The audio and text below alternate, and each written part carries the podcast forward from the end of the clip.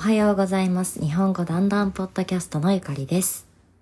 今日はお手洗いとトイレについてです。皆さん、トイレは聞いたことがあると思います。すみません。トイレはありますか？トイレはどこですか？と言います。トイレの別の言い方で、お手洗いがあります。お手洗いもトイレも同じ意味です。お手洗いは漢字では手を洗うと書きます。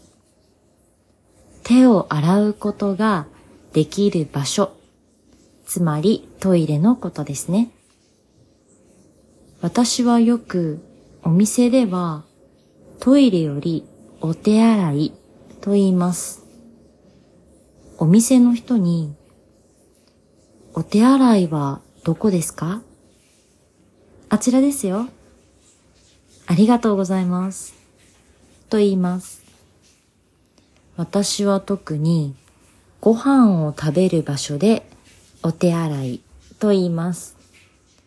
レストランやカフェですね。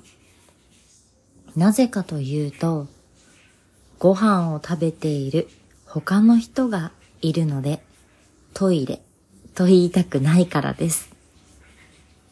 手を洗う場所の意味の方が聞こえてもいいような気がします。なので、友達の家に行くと、あ、ちょっとトイレ借りてもいい？と言います。